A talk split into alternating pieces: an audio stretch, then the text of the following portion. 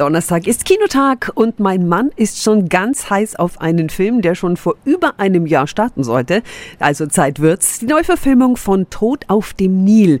Ich habe ihm gesagt, mal abwarten, was unser Kinokenner Peter dazu sagt. Für alle Fans der Agatha Christie Krimis ein Muss. Für alle anderen ist eine unbedingte Empfehlung schon schwieriger. Der berühmte Detektiv Hercule Poirot ist eingeladen zu einer pompösen Hochzeitsfeier auf einem Dampfer entlang des Nils. Und alles könnte so dekadent schön sein, wenn es nicht plötzlich ein Mordopfer gäbe und kurze Zeit darauf ein zweites. Also ist mal wieder die Spürnase über dem Riesenschnauzer von Poirot gefragt. Der Mörder ist ihr und er bleibt ihr. Ich frage Sie, haben Sie jemals so sehr geliebt, waren so besessen von Eifersucht, dass Sie hätten töten können? Er beschuldigt jeden des Mordes. Das ist ein Problem, gebe ich zu. Vor fünf Jahren hatte sich Regisseur und Hauptdarsteller Kenneth Branagh an eine Neuverfilmung von Mord im Orient Express gewagt und einen Überraschungshit gelandet. Klar, dass nun auch der zweitberühmteste Krimi dran ist. Leider funktioniert aber fast alles nicht mehr so gut wie beim Mord im Orient Express.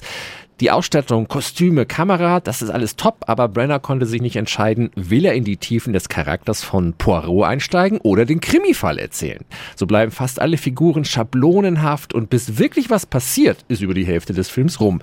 Klingt jetzt blöd, aber das Beste am Film ist der Dampfer. Ansonsten herrscht sehr gepflegte Langeweile. Meine Wertung 5 von 10 Helmchen. Und hier sind weitere Kino-Neustarts vom 10. Februar im Schnelldurchlauf. Moonfall, der König der Apokalypse, Roland Emmerich, lässt diesmal den Mond auf die Erde fallen. Mit einem Twist so ballerballer, dass es fast schon wieder gut ist. 5 von 10 Helmchen.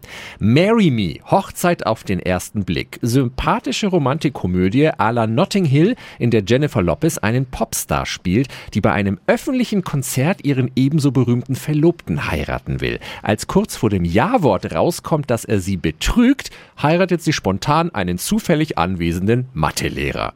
Meine Wertung 6 von 10 Helmchen. Viel Spaß im Kino.